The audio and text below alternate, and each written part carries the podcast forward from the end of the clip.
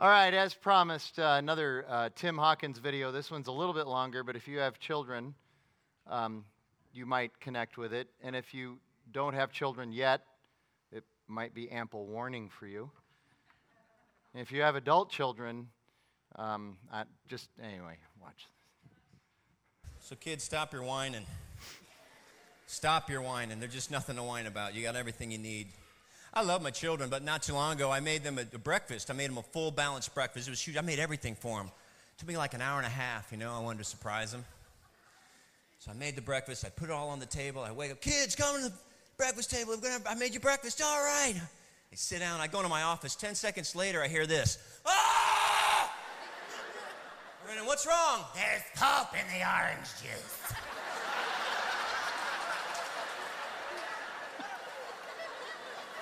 pulp, pulp!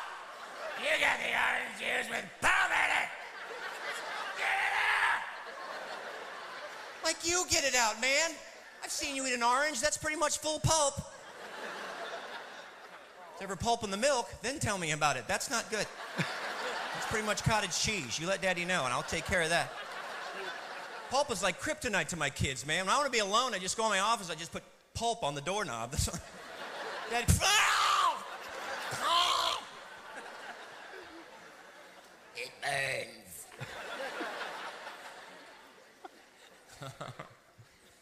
yeah.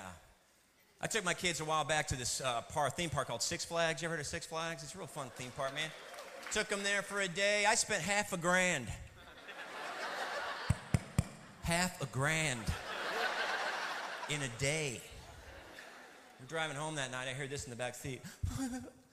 Hey, sweetheart, what's wrong? Billy's daddy took them to Disney World.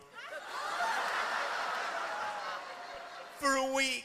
And we just got to go to Six Flags. For a day. We hate you. Sweetheart, look up here at daddy.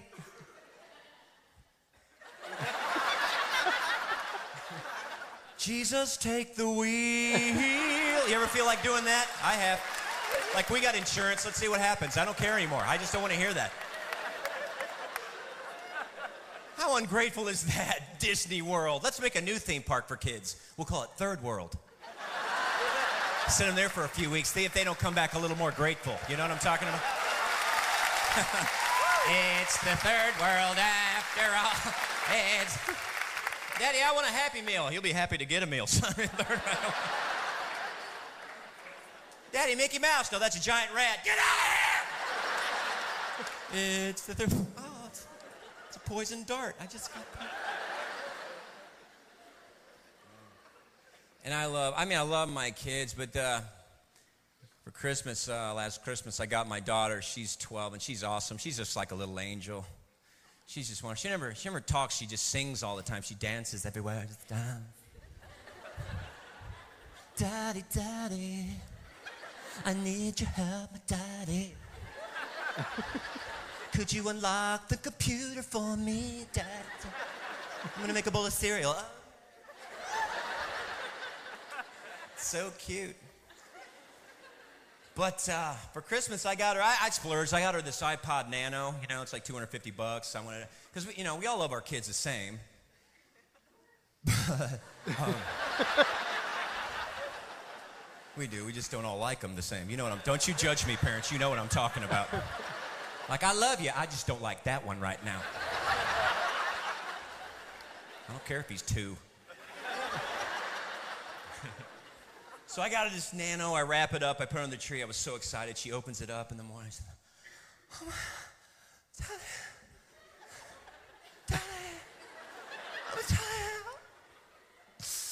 This is the wrong one. This is not the right one. I told you I need more giga giga. This, I hate you. I hate you. This one only gets 25,000 songs. Like 25,000, there's not 80 good songs ever written, sugar butt.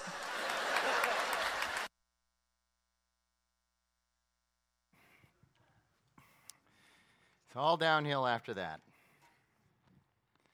Uh, we're looking at Philemon. If I could just find it,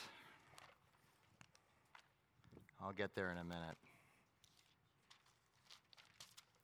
Philemon is the only one of the four letters we're doing that was written by Paul. And it's a personal letter, but it's filled with uh, all kinds of history and great lessons.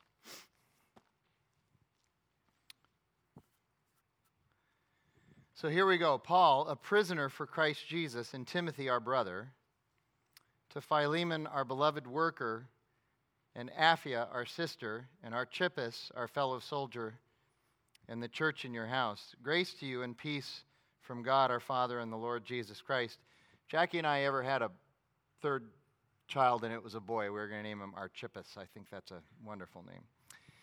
I thank my God always when I remember you in my prayers because I hear of your love and of the faith that you have toward the Lord Jesus and for all the saints. And I pray that the sharing of your faith may become effective for the full knowledge of every good thing that is in us for the sake of Christ.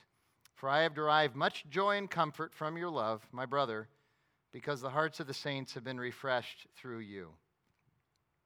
Accordingly, I am bold enough in Christ to command you to do what is required, yet for love's sake, I prefer to appeal to you, I, Paul, an old man, and now a prisoner also for Christ Jesus. He's laying it on thick here, isn't he? I appeal to you for my child, Onesimus, whose father I became in my imprisonment.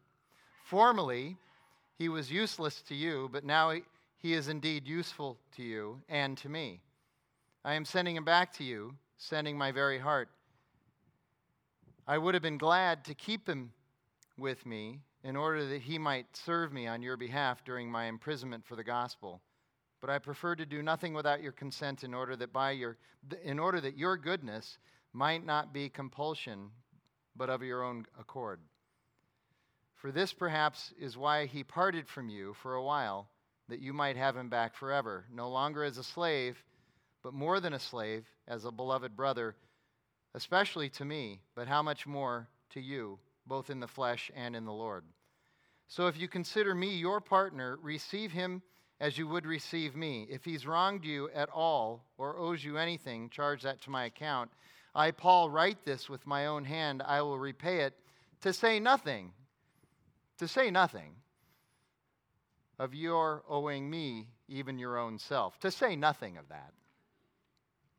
Yes, brother, I wanted I want some benefit from you in the Lord. Refresh my heart in Christ. Confident of your obedience, I write to you, knowing that you will do even more than I say. At the same time, prepare a guest room for me, for I am hoping that through your prayers I will be graciously given to you. Epaphras, my fellow prisoner in Christ Jesus, sends greetings to you, and so do Mark, Aristarchus, Demas, and Luke, my fellow workers. The grace of the Lord Jesus Christ be with your spirit. So Paul writes it. Where is Paul when he writes it? He's in, he's in prison in Rome. This is the first time he's in prison. He was in prison the years 60 and 61. He was released, so I imagine that he did get to go and visit Philemon. And then he was back in prison in 64 and 65, and then he was executed outside of Rome. When Paul writes, we talked about this in Ephesians, when Paul writes that I'm a prisoner for Jesus, it's a double entendre. He's literally in prison but he's also a, prison in, uh, in, in, a prisoner of Jesus in the sense that he owes Jesus his life. He's been captured by Jesus. And in his case, it was like he was captured by Jesus on the road to Damascus. Uh, Philemon, who's Philemon? We have clues in the text about who Philemon is. First of all, we know he's wealthy, he's got quite a bit of money. Uh, Paul thinks very highly of him. He's really not just blowing smoke, although it does sound like it at times in this letter, but he does think very highly of Philemon. And he lives somewhere east of Rome, probably in Colossae. That's what most people think. So, living there. And Paul writes because Philemon's slave, Onesimus, has wronged Philemon. Most likely, according to the evidence that we see in the letter, he stole money from Philemon, his master, and then fled. And Paul, according to the letter, met Onesimus in prison in Rome and God saved Onesimus, and Paul began to disciple him. Onesimus landed there in the prison in Rome, either as a criminal, because he had stolen from his master and then left. His master did not his, fulfill his contractual obligation to his master. Um, and so they caught him and they just took him to prison in Rome. Or he stole the money and fled and specifically went to Rome looking for Paul. Now, why would he do that? The reason is because he knew Paul and Philemon were good friends and they had a good relationship. Onesimus, as Philemon's slave, would have known that. And so maybe he went there to the prison to hope that Paul would help him uh, in the midst of his crime, and maybe he's having some regret. And Paul does help him. Nevertheless, the circumstances aren't necessarily key. It's interesting to try to unpack that. But Paul in this letter is appealing to Philemon to take Onesimus back as a free brother in Christ and not to have him punished for his crime anymore. He says, Receive him back just as you would receive me. So, again, a pretty easy outline for this letter that we'll work our way through. Verses 1 through 3, the greetings. Paul, a prisoner for Christ Jesus, and Timothy, our brother, to Philemon, our beloved fellow worker, and Apphia, our sister, and Archippus, our fellow soldier, and the church in your house, grace to you and peace from God our Father and the Lord Jesus Christ. So, Apphia is Philemon's wife. Archippus is either their son or the pastor of the church that meets in their home. And we know that there's a, there's a, a church meeting in their home. That's another reason why we know that, that Philemon's wealthy, because he has a home that you can have a church meet in. Uh, and then verse 3 is the common Pauline greeting grace and peace, grace and peace. Uh, and, and many people have said you can't have peace unless you first have the grace of God. Peace is a result of having first the peace of God which comes through the gospel of Jesus Christ. And then you see verses 4 through 7. I call it the setup. It almost sounds like the movie The Sting, but it won't look like that after this. I thank my God always when I remember you in my prayers because I hear of your love and of the faith that you have toward the Lord Jesus Christ and for all the saints. And I pray that the sharing of your faith may become effective for the full knowledge of every good thing that is in us for the sake of Christ. For I have derived much joy and comfort from your love, my brother, because the hearts of the saints have been refreshed through you.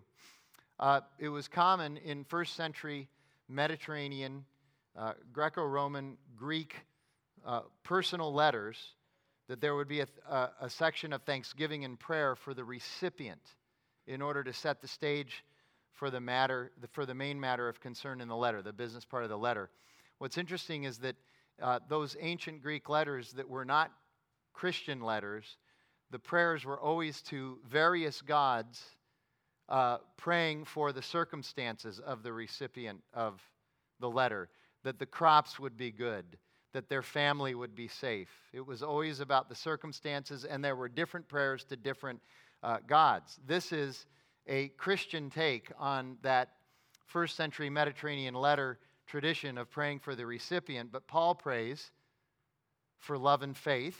He prays for the proclamation of the gospel, and he prays for the knowledge of God, all for the sake of Christ.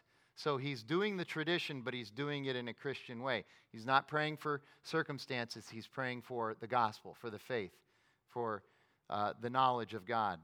And then, of course, he, he reminds us of the importance of God's stories and testimonies, how they refresh us and they encourage us. He is refreshed and encouraged hearing the stories about Philemon, the way he's treating uh, people. And the, these stories always give us joy and they comfort us. So we get that set up. And now we move into the, the business part of the letter, which I call the ask. And this is 8 through 16. Accordingly, Though I am bold enough in Christ to command you to do what is required. I could do, as an apostle, uh, as the, a church leader, I could command you to do this, but I'm not. For love's sake, I prefer to appeal to you. I, Paul, an old man and now a prisoner also for Christ Jesus, I appeal to you for my child Onesimus, whose father I became in my imprisonment. Formerly, Onesimus was useless to you, but now he is, he is indeed useful to you and to me. I'm sending him back to you, sending my very heart. I would have been glad to keep him with me in order that he might serve me on your behalf during my imprisonment for the gospel. I'd like to go ahead and keep him, but I know the right thing to do would be to send him back to you. So I'm hoping you'll receive him back in a manner uh, that honors the gospel and not in a manner that necessarily would honor your right in the law to punish, have him punished. But I prefer to do nothing uh, without your consent in order that your goodness might not be by compulsion, but of your own accord. So Paul doesn't believe in asking for forgiveness rather than permission. He's asking for permission. How many of you like to uh, do whatever you want and then just ask for forgiveness? So Paul's asking for permission. For this perhaps is why he was parted for you for a while, that you might ask for him back forever, no longer as a slave, but more than a slave, as a beloved brother, especially to me, but how much more to you, both in the flesh and in the Lord. So, a bunch of stuff going on there. Uh, verse 11, there's some wordplay there. The, the name Onesimus literally means useful.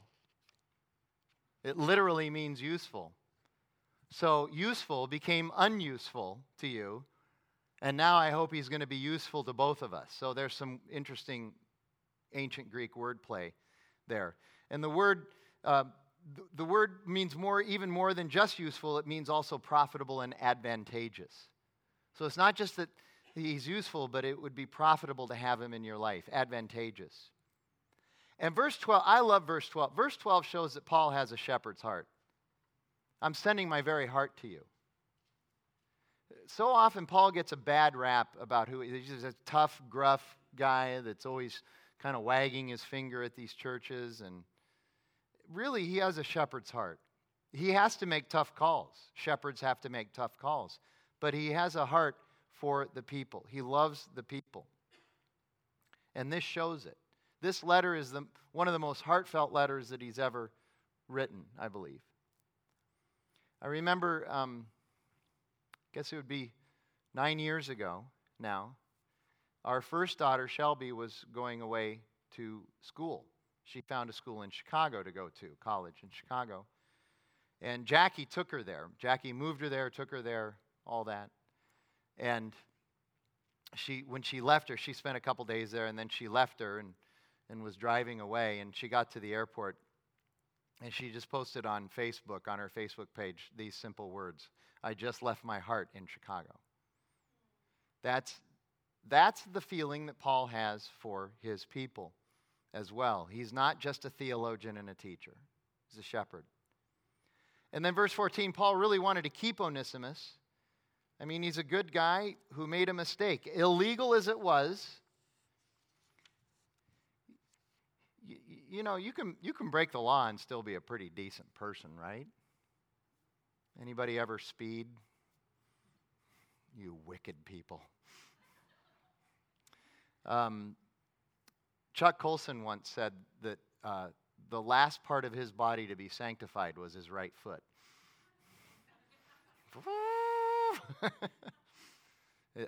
God's still working on me. Anyway, Paul, Paul had no legal right to insist that Philemon let him off the hook. No legal right whatsoever to insist.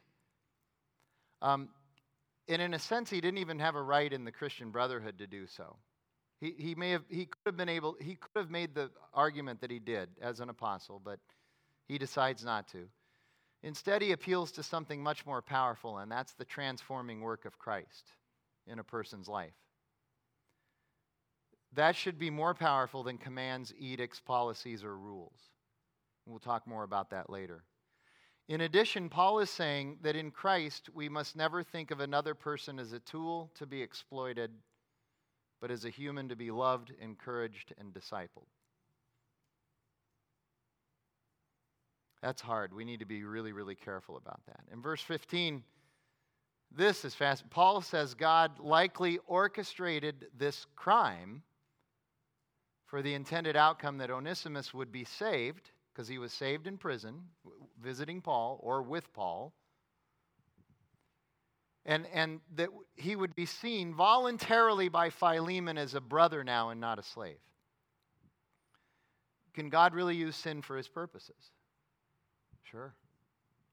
I think so. Seen it happen. Now, this is, I'm sure this story isn't real, but there's this old story. I have to tell it. Lady, has a daughter who's sick and she needs prescription filled, so she rushes to uh, Walgreens or CVS or whatever, and she runs in to get the prescription filled. She comes back out and she realizes that her car keys are locked in the car and she doesn't have AAA.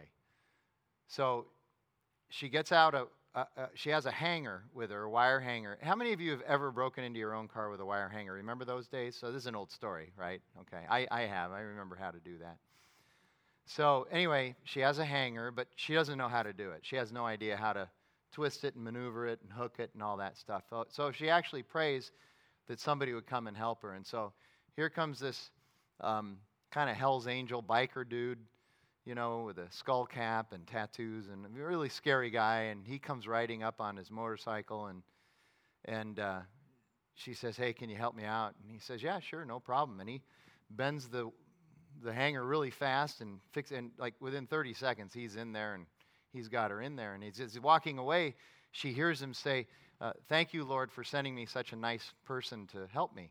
And, and he heard that and he comes back and he says, Lady, you need to know something. I'm, I'm not a nice person at all. I just got out of prison. And, and she said, Okay, thanks anyway. And he's walking away and she heard him say, thank, God, thank you for sending me a professional.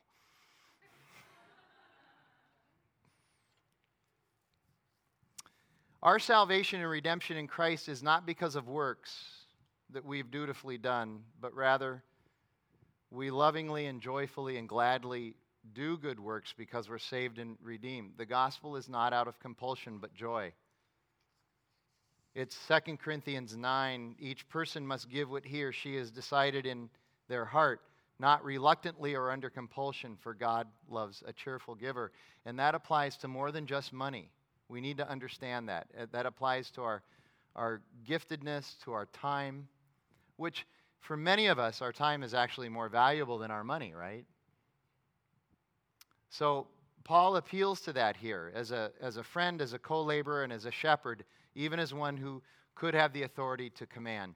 So here's verses 17 through 20. I think the nexus of the letter. Uh, this is where he says, My skin is in the game too. So if you consider me your partner, receive him as you would receive me. If he's wronged you at all or owes you anything, charge that to my account. So whatever he stole, I'll pay you back. I write this with my own hand, I will repay it, to say nothing of you owing me your own self. Yes, brother, he really twisted the arm there, I feel like. Yes, brother, I want some benefit from you in the Lord. Refresh my heart in Christ. Does sound a little bit manipulative, yes, but it's also true and is of a greater value than just losing a slave that Philemon found his life through the ministry of Paul. That's what Paul is saying here. That it was through the ministry of Paul that, that Philemon came to Christ, found his life in Christ. He literally owes his life in Christ to Paul's ministry. That is a big deal. I want you all to think right now, if you could, of the persons or persons that God used in your life to bring you to Christ. Now, it was an act of God, but who did he use? In, in a human sense, who do you owe your very self to? Who is your Paul? Uh, when was the last time you talked to that person? Are they still alive? When was the last time you talked to that person? Have you ever considered just sending them a card and saying, Thank you for allowing me to be Philemon to your Paul? You have no idea how much they'd be encouraged by that. This is going to get a little embarrassing for Jackie, I know. But uh, there's two people like that in my life, and Jackie's one of them. Um, we, when we got together, she, she, she had this, this other guy in her life. Anyway, um, we were working together, and really good friends, and uh, it was a happy day when I found out that, that she broke up with him because I thought they were going to get married. Now, I didn't, I didn't show that to her in my face when she told me. Literally, I, I gave Ron his walking papers last night. I, I, it was facial management techniques like you wouldn't believe, you know. Uh, oh, I'm really sorry. That must be hard. Um, but there was a celebration going on inside of me. Now I got a chance. The problem, though, th- it wasn't a pro- it was a huge obstacle. Was I had never been to church in my life, but three times, and I, the only Bible word I knew was Jesus, and it was my favorite cuss word. Whenever anybody mentioned Moses, I thought they were talking about the guy that played for the Philadelphia 76ers, who was a really good rebounder in the NBA, if you remember him. And Jackie was raised at North Phoenix Baptist, Church and was very involved. Her dad used to be the, um, one of the cameramen for Richard Jackson's television broadcast. Anybody here remember Richard Jackson? A couple of you, yeah. Yeah, you two do. Used to yell at you during service to be quiet and pay attention. Um, and so w- when we started having conversations about uh, a relationship, um, I, I remember saying, Look, one of us is going to have to change, and my guess is going to be that it's not you. We, we, became friends while she was dating this other guy, but we became friends to the extent that I started asking her questions. I gave her a ride home one night because we lived in the same neighborhood. I gave her a ride home one night, and we went right down Central Avenue and drove by North Phoenix Baptist Church. 40 acres. I called it the Bapadome. Um, they had that big gym and the Family Life Center and everything. And, I- and I said, I said, do you, do you give money to that church? And she said, sure do, 10% right off the top. And I, and li- without, I said, we're paying you too much then. Why would you give money to those shysters? And I would ask her questions and I would mock her and her faith in Christianity. And, and she never took offense. She hung in with, there with me the whole time. She never took offense. It was, it was um, I, I was never able to get to her in, in that sort of a way. She just, she just took it. She just took it. So when we started talking about getting together romantically, I said, one of us is going to have to change. My guess is it's not going to be you, so I got to figure this out. And I said, if, if we're going to date, do you want to date? Yeah. All right. So, okay, so if we date, let's, let's make church a big part of it. We'll go to church on Sunday. Her family, after church on Sunday, would always go for Mexican food. I was in for that. That was cool. I like that. Um, but we go to church on Sunday, and, and that would be a big part of it, and I'd try to figure this thing out. But I told her, um, I, I, I remember the, like the first Sunday we went, I said, look, okay, you need to understand something. Um, th- those people are freaks in there, and I'm not, okay? Um, but it's going to be like walking into a prison for the first time as a convict. I mean, I have visions of them literally. I walk in, I have, there's 10,000 people in that church, you understand? It's a big church at the time. I, I walk in there, I had visions of, of, of Baptists yelling, fresh fish, fresh fish, and coming around me. And, you know, so I, I was saying things to her like, do not leave my side. You're, you're going to be my buffer. You keep these people away from me. I got to figure this out on myself, uh, uh, uh, on my own. You keep them. You don't even go to the bathroom. You go to the bath. They're going to be waiting for you to go to the bathroom. And then, then they're going to jump, okay? And we went, and we went for literally months. And then one Wednesday night, I walked an aisle and prayed a prayer. But I was saved there, and Richard Jackson baptized me there. I owe my very self to Jackie in that regard. God used Jackie, that whole situation, uh, to bring me to Christ. Um, and then God used a guy named Tom Schrader. To be, he became my spiritual father in a sense. Um, Jackie was used for my salvation. Tom has been used for my sanctification and everything else. So I'll tell you the story about Tom. Um, I got saved. We got married. We started attending the uh, Young Marrieds Bible Study. And here you go. Uh, so the, at the time, this is the way North Phoenix ran it. Most Southern Baptist churches ran it. They had church and they had sun- Sunday school on Sunday morning, age graded, age graded Sunday school.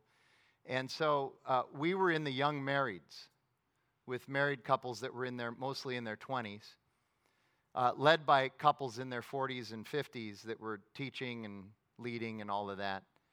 And um,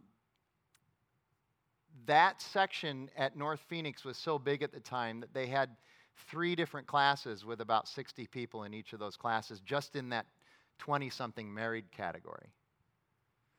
Um, and so we were in the class, and, and um, I loved the community, and that was all good, and made some friends and, and had a great time in there. But I, re- I, I have to tell you, I really struggled with the Bible teaching. I, I, I felt like I could get Richard on Sunday morning in the sermons, and he would preach exegetically through books of the Bible like we do here. And, and I felt like I could get that, but the, the problem I was encountering in the Bible studies on Sunday morning was that when uh, Steve or Jim, um, can't remember the other guy's name right now, but anyway, when they would get up to teach, uh, their assumption, they taught with the assumption that everybody in the room already knew the Bible and was familiar with the faith and all of that stuff. And I was, I'm t- I, I was brand new. And so, so they, Steve would say, okay, turn in your Bibles to Ephesians. And I, I'd be like, it's a big book. How do you, you know, what is an Ephesian anyway? Is that a skin disease? What is that? I don't, you know, and then they would never talk about who wrote Ephesians. Uh, what was the content? I never, nothing. You just, boom, all right. Chapter 3, verse 1, this is what it says. And, and I just didn't, I didn't get any of it. And I was basically lost and really frustrated. Really frustrated. So, but I would go because of the community.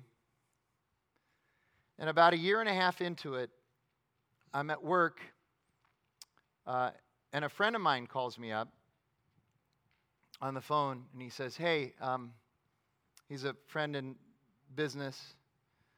I'm trying to remember his name. I wish I could remember his name. This is the first time I haven't remembered his name. At any rate, he says, Look, there's this guy, he's starting a brand new Bible study. It's a marketplace Bible study. He does it uh, Tuesday, Wednesday, and Thursday. Thursday noon, it's at the Phoenix Women's Club at 3rd Avenue and Earl. Be like 150 people there. They have lunch, and then he'll speak for about 45 minutes. He's really good at this. Will you go with me? Well, I heard the words Bible study, and I said, no, I, no, I'm not interested. I'm not doing any Bible study. I get enough of that on Sunday morning, and it's really frustrating to me. I don't get it. You know, I, it's, I'm just, I'm out of my element with that.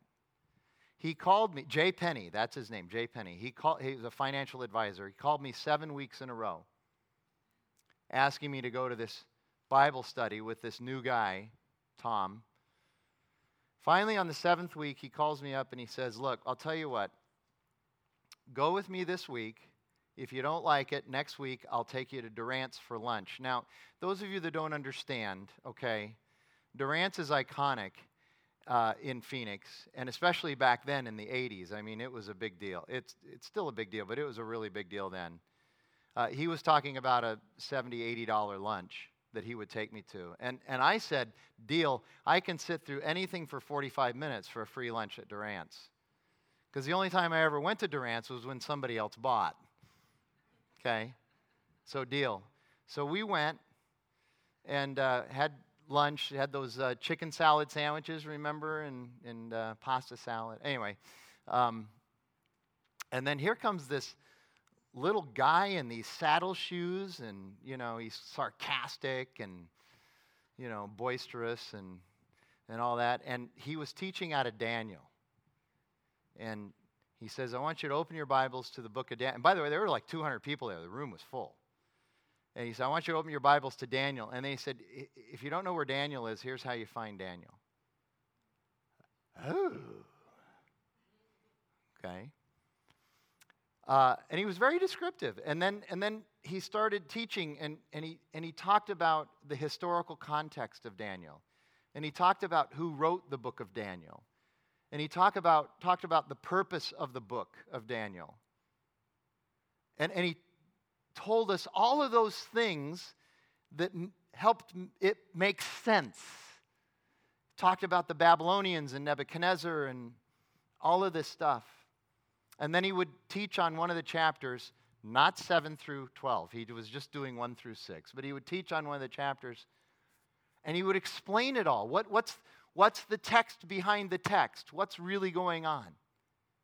He would explain it all. And then, without even any effort, he would bridge that gap between 2,600 years ago and today and begin to explain why this is applicable to our lives today, what it means today. And then, and then he would talk about where the gospel was in the story and how Jesus fulfills that.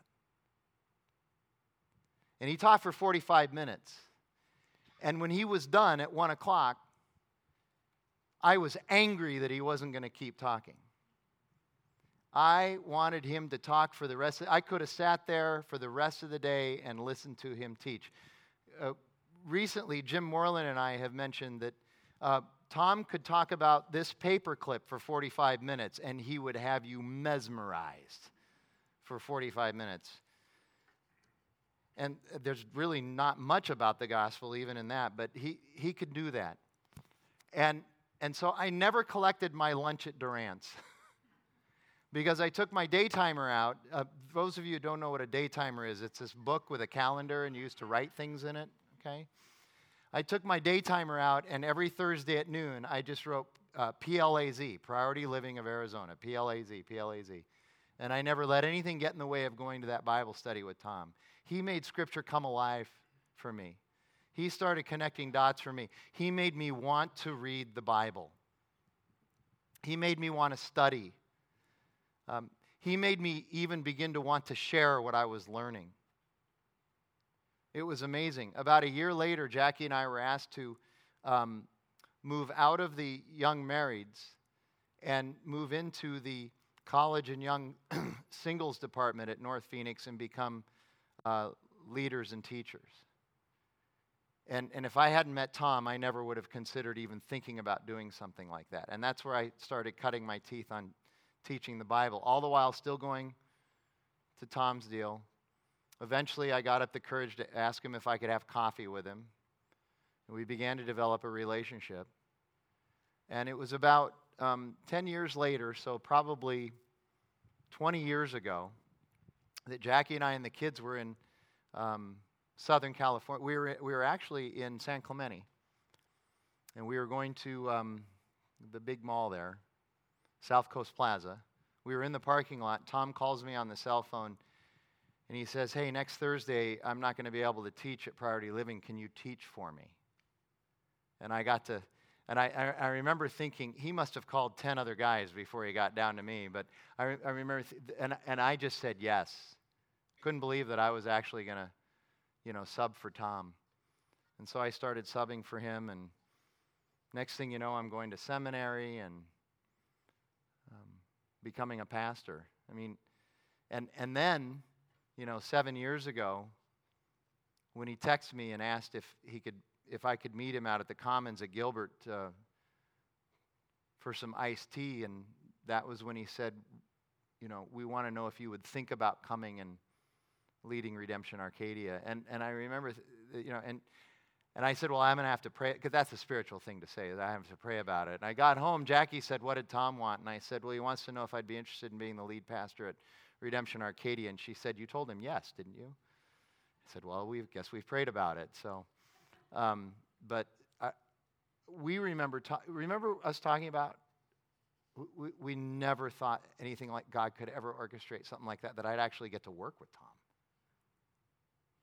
And uh, so I owe Tom my very self. I owe him my very life in many ways.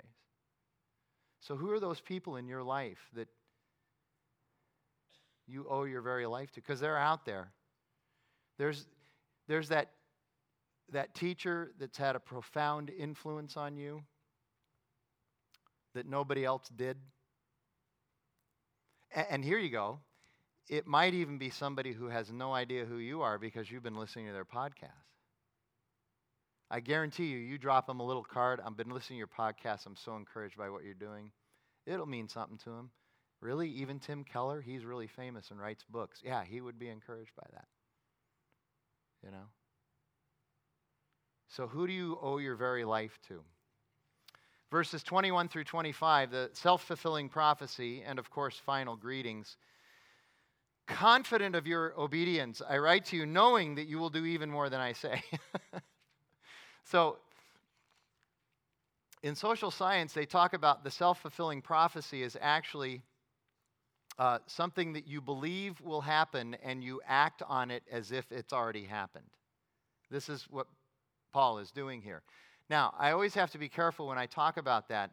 Um, it's not foolproof because I don't want you to go out and buy $3,000 worth of lottery tickets tonight and then start spending the money that you haven't won yet, okay? If I just start spending the millions right now, it'll happen, I'll win, but that, that would not be helpful, okay? Because you're not going to win. I, I can say that with a pretty high level of confidence. Oh, by the way, if you do, you know where the giving boxes are. Uh, but it's funny, he's got the self fulfilling prophecy going, thing going, and then he just twists that arm just a little bit more, if you notice in the next verse. At the same time, prepare a guest room for me, for I'm hoping that through your prayers I will graciously be given to you. I'm coming to check up on you. See how you're treating Onesimus. Epaphras, my fellow prisoner in Christ Jesus, sends greetings to you. So do Mark, Aristarchus, Demas, and Luke, my fellow workers. The grace of the Lord Jesus Christ be with your spirit.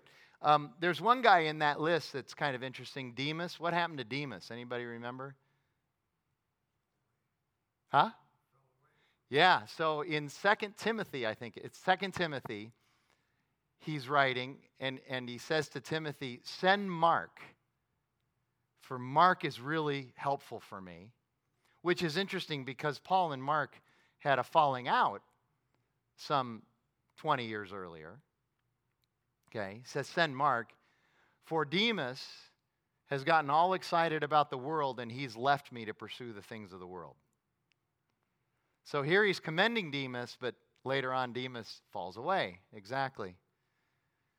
So Paul also assumes that he's going to get released, which is interesting. So this may have been toward the end of his prison stay where he began to get the feeling, the sense that maybe things were going to work out for him and he was going to get released. So he, here's this final application about uh, uh, what I wanted to talk about slavery. It's interesting, Paul does not address the broader question of slavery in this letter, he doesn't address it. He's got an, oppor- right? He's got an opportunity to just uh, address the injustice of slavery here. Why didn't he do that? Uh, it's clearly something that the Christian faith would abhor the idea of uh, one person owning another person. And many today wish that Paul had done that, and many today criticize the Bible for the fact that Paul didn't do that. Slavery is an abomination. Why not address it? Well, here are the reasons why. First of all, I mentioned this Sunday morning because unlike the slavery we're familiar with, slavery then was way more often a choice. It was an actual choice, uh, not by the master, but by the slave. It was a choice by the slave, by the bondservant. The word bondservant fits much better here, which is the word we use mostly Sunday morning. It was part of their economic system. If you could literally sell yourself in order to gain employment. And that's what many people in that culture and in, in that time did. They would sell themselves contractually to a master so that they could have a job, so they could take care of their family. And it was contractual. There, and there were often limits to how long a person could actually be a slave. It was also used as a way to work off debt. Let's say you borrowed money and you weren't able to pay it back, you could also pay back the debt by becoming an indentured servant, a bondservant, a slave. Well, that's kind of a prehistoric thing to have happen, and that glad we don't have that now. Okay, now wait a minute. Um, do you guys have any kind of debt? You have a mortgage. I'd argue you got to have a mortgage. I mean, makes sense, but still, okay. Who's in charge of that mortgage? Are you in charge? Do you get to just pay it back whenever you want? Anybody have a car loan? What happens if you miss three payments on your car loan? Yeah, the car loan goes away, so does your car. That's awesome, you know. Uh, consumer or credit card debt. What does Scripture say about the relationship of the uh, lender and the borrower? The borrower is a slave to the lender. Now, I understand that debt is not a blanket condemnation of debt. Debt can be used very wisely as a tool, but, but you need to remember that once you sign those papers, you, you are in service to another. You are in service to another. And they call the shots. We need to remember that. So we're all willing indentured servants to, a, to, a, to an extent. Ditech, that's, our, that's who holds our mortgage right now. By the way, I don't know if anybody else has been experiencing this, but my mortgage company seems to change every 18 months. Anybody else experiencing that? I'm so confused. I'm hoping that eventually it's going to happen and they're not going to be able to keep track of it and they'll just forget. You know, a little computer glitch or something. GMAC, Capital One, Citibank. Here's some. Here's some. Another thing you could choose to be an, a, a, a bond servant, slavery. You could choose that over going to prison. It was legal for you to choose becoming a slave to the person you wronged, that you uh, did something illegal against.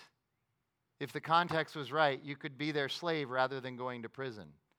This may have been what happened with Onesimus, even before he stole money from Philemon and ran off to Rome. This may have been what he was doing there in the first. He may have done something to Philemon in the first place, and Philemon was letting him work it off. The interesting thing is that if this was done in the context of the Jewish community with the Torah, the Torah had a limit. It was six years. Uh, no matter what the crime was, after six years, you had to let the slave go, and you had to let their family go, and you had to give them a little bit of money when you sent them away. That's what was required by the Torah. This is a little different than what we know of slavery in the 18th and 19th centuries. Furthermore, the Torah, which Paul was infinitely familiar with, has this to say about the system. It, in Jewish law, you could never kidnap or otherwise take a person by force to be a slave. Could not do it. It had to be the choice of the indentured service to do that.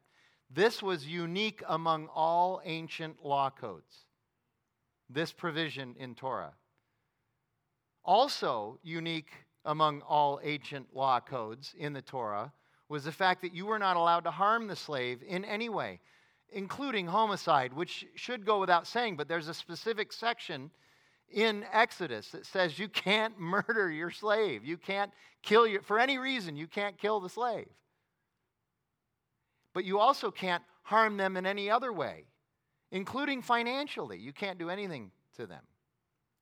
Again, Torah was the only ancient legal code to have these restrictions. And yes, there were parts of the known world in the first century where slavery was not a choice, but it was more like we understand it. It was a form of oppression and forced labor and no choice. There were places like that. But for the most part, in Paul's context, that's not the context. This was just a normal part of their economic system, and it was regulated. So that's one reason why Paul didn't speak against slavery. But there's a much bigger reason, a much more important reason why Paul did not speak against slavery here or in Ephesians or in Colossians or in any of his other writings. Paul knows that there's something bigger and more valuable than dealing with policy, edicts, and rules. And that would be brotherly love in the body of Christ as a result of the gospel. Rules, policies, and edicts, when confronting human nature, this is just true, they, they have a way of eliciting suspicion, cynicism, and mistrust. You just think about your work context and you get a memo about a new rule is that something that you celebrate when you? No, you, the, the first thing you do is you look at it with suspicion and cynicism. You start trying to poke holes in it. You get angry. You, you, you're upset about this, it's, uh, this horrible authority that's pressing down on you. We don't like that stuff. In Ephesians 2, if you remember, Paul wrote that the Mosaic law, the Ten Commandments, the Mosaic law, this is, this is God's law. It's good, it's holy, it's wonderful. God's law had become a dividing wall between the Jews and the Gentiles. It had become a dividing wall of what? Hostility. It created hostility. Did God intend that his law would create hostility between the Jews and the Gentiles? No. They were supposed to be the light to the Gentiles. But the law, they used the law to separate them from the Gentiles and make themselves more superior. They made it into a dividing wall of hostility. It was never intended to be used that way by God. But humans, humans almost always seem to be able to use rules and policies to divide rather than unite. Have you ever noticed that? We use rules to divide rather than to unite. Paul even says in Romans, in the law there is sin the minute somebody tells you not to do something, don't you kind of feel like doing it? You know, if you paint something, don't put up a sign that says wet paint because you're going to end up with fingerprints in, in your paint. There's that sign, I haven't been up there for a while, but I remember outside of Payson, the other side of Payson, and it says no shooting. It's riddled with bullet holes. There's just something in us that, you know, Paul is not for slavery, but he's for love and relationship. He's not for slavery. This is not, he's not condoning slavery here, he, he, but he is for love and relationship. And he's not saying that policy and rules are bad, but he says that human hearts always have a way of ruining rules. He says the gospel is better, relationship and love is better, especially when it's in the light of both people being in Christ. Peter O'Brien, the New Testament scholar writes this No revolutionary program is suggested by Paul or others to deal with the evils of slavery or its total abolition. Instead, the focus is on the transforming personal relationships within the system through the gospel of Jesus Christ. If you live out gospel love, you won't need the rule or the policy. Isn't that Jesus' whole point in Matthew 22? When they come and they say, What's the greatest commandment? He says, Love God with everything you have and love your neighbor as yourself. In these two commandments, the entirety of the law and the prophets is summed up. If that becomes the basis for how you live, you won't need the rules and the policies and the edicts. Joy, not compulsion. I, in, and, and just so you know, I'm not an anti rules, anti policy guy. I know we need rules, we need laws, we need guidelines, but there is a better way. Uh, you heard me mention a couple weeks ago here on Sunday that with our kids, we didn't have rules, we had conversations. It was hard work, and for us, I, I think it worked out better. But I know how lazy we can get with rules and how we can use them in the wrong context and, and in unhelpful ways. Um, has anyone noticed how our entire political dialogue now is all focused on policy and not relationship? How's that going for us?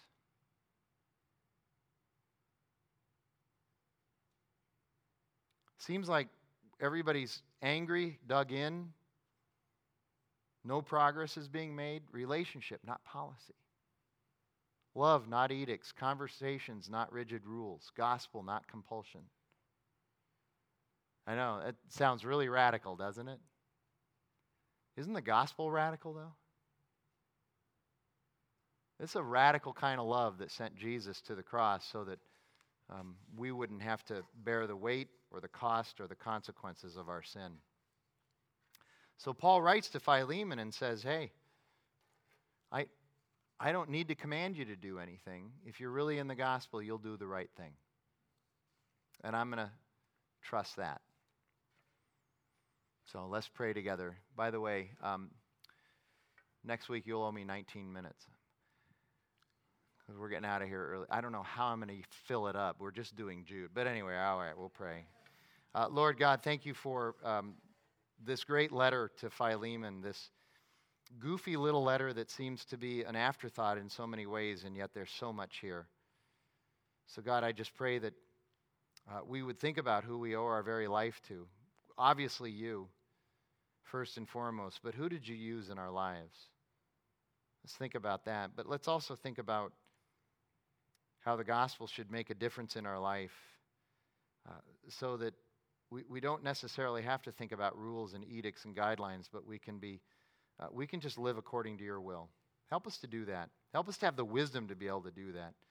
Help us to seek you, to know you, to love you, to know your word and its power and its truth, to know that it's a double edged sword and it cuts right to the heart of every single matter. It separates everything beautifully so we understand. And God, it's because of your loving kindness that we turn toward you and not to the world. Help us to do that. We pray that in Jesus' name.